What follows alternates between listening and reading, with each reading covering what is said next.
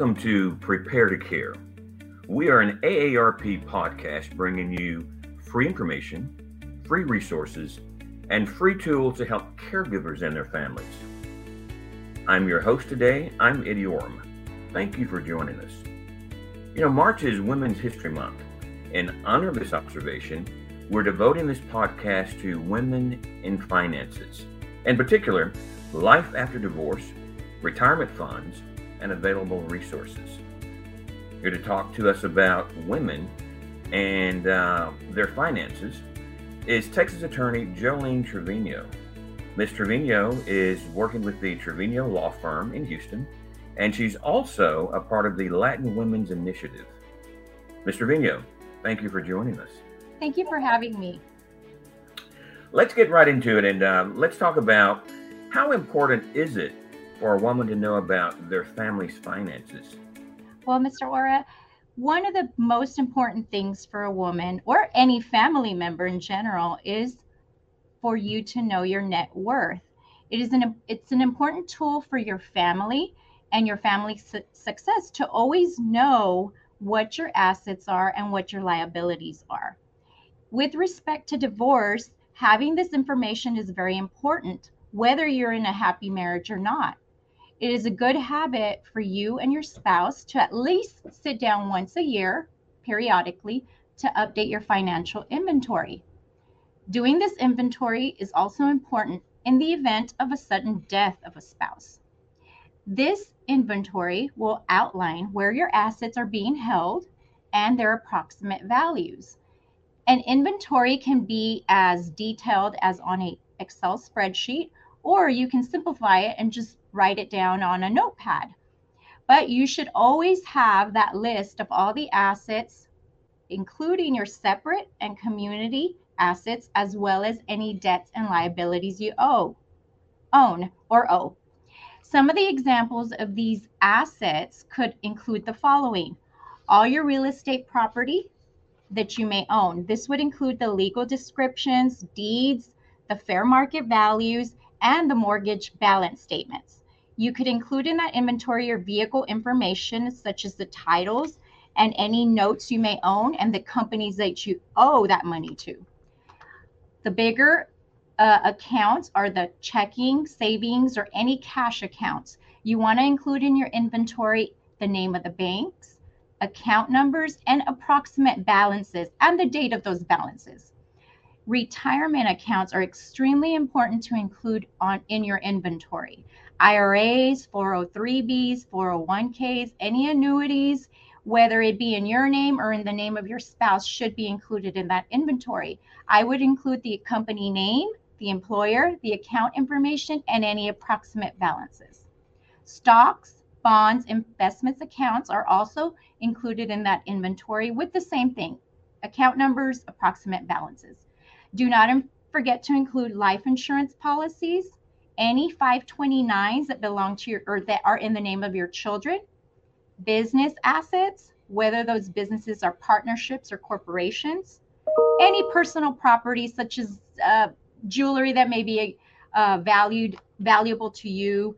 Uh, the other the other thing we can't forget on an inventory is the debts and liabilities that you owe. Uh, credit card balances, loans you may have taken, uh, tax liabilities that you owe to the IRS. All of those things will be included in your inventory. Once you figure out what your net worth is, you can at least know where you stand financially. This is important for a woman or a man, happy marriage or not a happy marriage. You should always know what what you're worth at any given day and where where to locate those assets.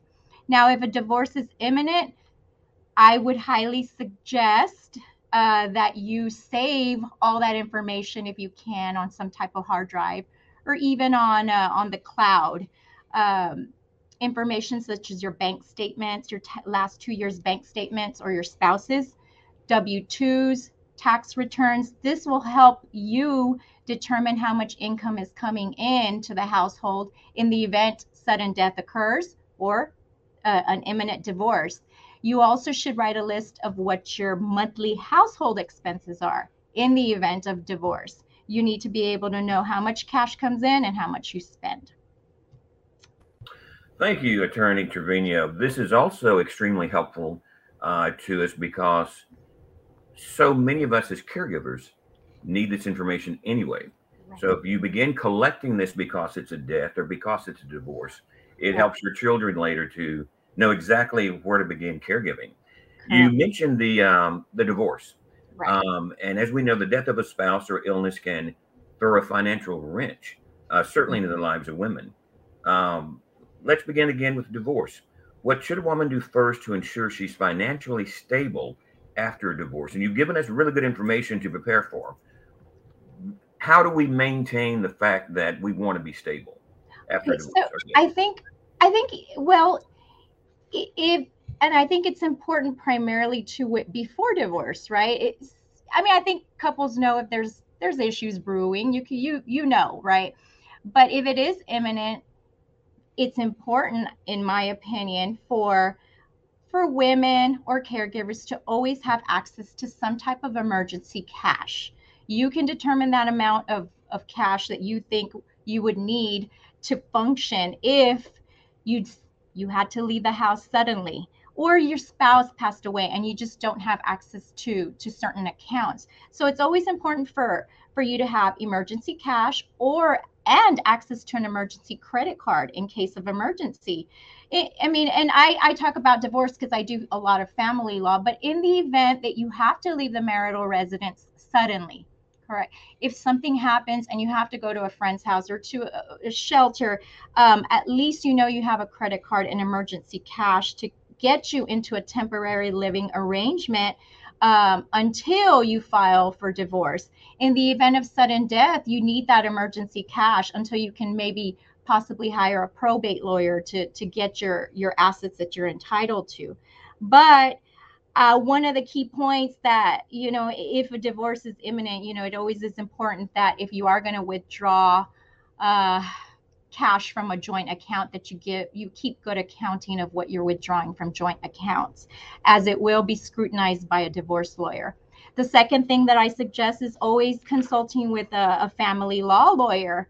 Um, if if divorce is imminent i always suggest that you pay for a consultation you get what you pay for so if you have any questions uh, regarding uh, the process lawyers are going to ask you for your inventory that I that I mentioned previously, so they will want that information. Uh, another thing is that you know if if you need to meet with a probate lawyer, right? They will they will review with you what the what your rights are to certain uh, assets if your spouse were to, to pass away suddenly. Um, but after divorce, I think it is important that once you are awarded um, your assets, right? That a a woman or anyone else consult with a financial advisor, right? Always consult with a financial advisor to determine what how your money can make money for you. Sometimes some caregivers do not know or have never managed money before because yeah, their spouse did it for them. So they don't know where to invest their money. They don't know where they should be spending their money. They don't even know how to budget sometimes. So it is important that you con- you consult with a financial planner to help guide you with, with what you should be doing with the assets that you are awarded in a divorce. Excellent advice and i'm particularly um, interested in how you remind us that we should always have an emergency um, um, yes. bag or, or some way cash. to quickly get out if we need, whether that's cash, right, right. clothing, uh, even identifying a place to go to early. Right.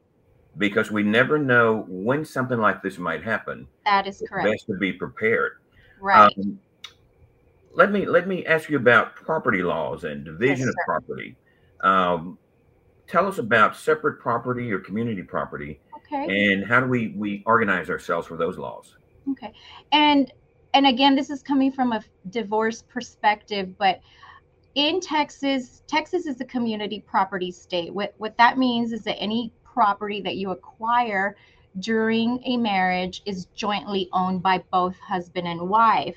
So in Texas, uh, your your property is going to consist of separate property or community property or mixed and i'm not going to get too complicated into that but separate property is generally property that you accrue or acquire prior to marriage, right? Property that you have inherited, property that you receive as a gift, and that can be during the marriage.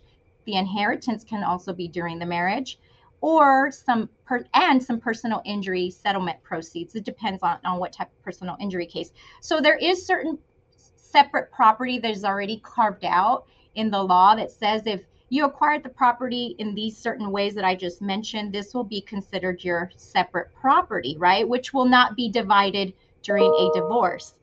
Now, separate debt also can fall into that category. Any debt that you accrued prior to the marriage will be considered separate debt. Now, community property, as I mentioned, is any property that you acquire during a marriage. This could be real estate, retirement plans, joint and savings accounts, all the, the things that I mentioned earlier, business assets.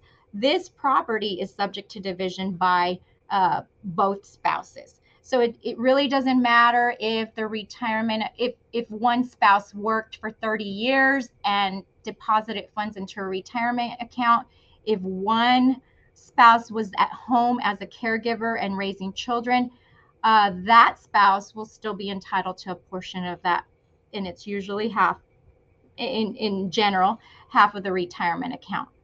Now in terms of division of property if if you cannot reach an agreement with your spouse and some you know that that occurs more often than not then we wouldn't have attorneys like me. The court will look at your inventory. That's why the inventory is so important right?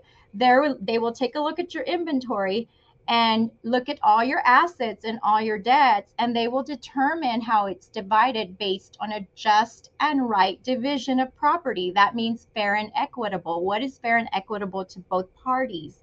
Now, that does not necessarily mean it'll be a straight 50 50 split. It could be a 55 percentage versus 45, 60, 40. It just depends on what the factors are for that particular case that will determine what the judge finds as just and right division. Now, um, in in terms of property division, um, there are um, certain things that can happen temporarily while a divorce is pending. Like one person can be asked to to be excluded from the residence, but that's only temporary. Doesn't mean you're giving up your right. Um, and I'm sorry, and you can ask me your next question. Well, um, you mentioned community property. Correct. Does it matter if everything is in the spouse's name? No, that is a a common misconception. I believe that that uh, some clients come in asking me, "Does it matter if it's in my husband's name and we bought it, uh, and he he was a person that the title that it was titled to, right?" No, the answer is no. As mentioned previously, as long as you can prove that it was acquired during the marriage, the name of whose whose name the, the title is under is not going to affect the characterization of the property. So if you know, if it is under your husband's name, always just bring the deed information. We'll work it out in court and we'll try to figure out what you know what the characterization is but we always assume that it is community property. So uh, a, a spouse should not be concerned about whose name it's under. Excellent. That's very helpful information.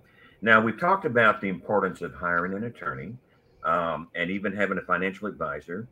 Uh, what do we do if we can't afford one of those individuals? Well um, i always refer clients if I get a phone call and there is a situation where a, a, client cannot afford my my fee or my retainer, I always refer potential clients to the Houston Bar Association. They have a, a great uh, free hotline. It's called Legal Line, where callers can call for free. They get general information from volunteer lawyers who will guide them and answer general questions regarding what their what their issue is. Now, Legal Line is is a phone call. HBA also offers Houston Lawyer Referral Service Program. Through that program, you can call and HBA, and I say HBA, Houston Bar Association will refer you to a to an attorney that is a member of that referral service program and you can set up a consultation and i believe and i don't want to misspeak but it may be at a discounted rate for a discounted hourly rate for that attorney. Now, their website is www.hba.org, or you can call them at 713 759 1133. The second referral that I have is Lone Star Legal Aid. Uh, you can call them and see if if you qualify for assistance for free legal services. Their website is www.lonestarlegal.com, and they also have a free uh, phone number 1 800 733 8394. So I highly suggest that uh, clients that ha- are, are maybe strapped for financial resources that they try one of those two organizations and, and see if they can get the assistance. Excellent. Thank you very much. In fact, um, this has been very helpful for all of our listeners, and it's been very helpful to me as well to hear yes, the kinds sir. of things that we all should be taking care of. Yes, sir. Um, any last minute uh, tips for our audience? Well, I mean, I think I think uh, summarizing what I what I said earlier, I, I, cannot stress enough the importance of knowing your net worth. Right, it, that is so important for you to know at any given day. If you were to pass away yourself, right, that you you know at least your spouse, you you and that person would be would know, okay, we have this much money. This is what we could liquidate, right? Uh, but you should always know your net worth. You should always know where that net worth is, right? You need to know if that's tied up in, in real estate. You need to know if that's in cash. You need to know if that's a future 401k. Uh, so you need to know where where your net worth is. You also need to know what your liabilities are, are right? You need to know what you what you owe. Uh, but it is very important to have that. It's very important to have access to some type of emergency cash, right? You just never know uh, when you, I mean, it could be a, a weather disaster, right? And ATMs are all down or nobody's going to the bank, right? I mean, it could be something as simple as that where you need emergency cash, right? Access to emergency cash. And it could be something far more serious where you just need to leave uh, your your home environment. You need to leave. You need to take your kids and get to a safe space. Space. So you need to have emergency cash, emergency credit card. You don't have to use that credit card. Just know you have access to that credit in case you need it. So I think those things, in addition to meeting with a skilled, experienced attorney uh, in the event, right, that you are thinking of divorce or someone has already filed, uh, you do need to meet with an attorney. I highly suggest that. And in the event of sudden death of a spouse, you need to be meeting with a probate lawyer, right? And and getting you set up in terms of, of what your legal hurdles may be, if any. But those are my my suggestions for women, finances, divorce, and maybe possible sudden death. So those those are my suggestions. Thank you again for such great information. And I think it's important for us to note that we never know when we might need to leave our home. Never and as know. you mentioned, well, and in, in our area with hurricanes. Right. And this is something to make sure that we're all prepared, uh, particularly in situations that involve divorce or or any other need to leave the house, right. like battery. So we need to know where to go and what to take. Exactly. So thank you for sharing this information. Thank you. Um, thank you for your time. Thank you for joining us, and we hope that you be well. Thank you. So. It was Thank you. And we encourage all of our listeners to follow the Prepare to Care podcast on either iTunes, SoundCloud. You can also catch past episodes of our podcast on our AARP Texas YouTube channel. We ask you to enjoy your day. I want to thank you for listening and as always, we at AARP want to thank you for caring.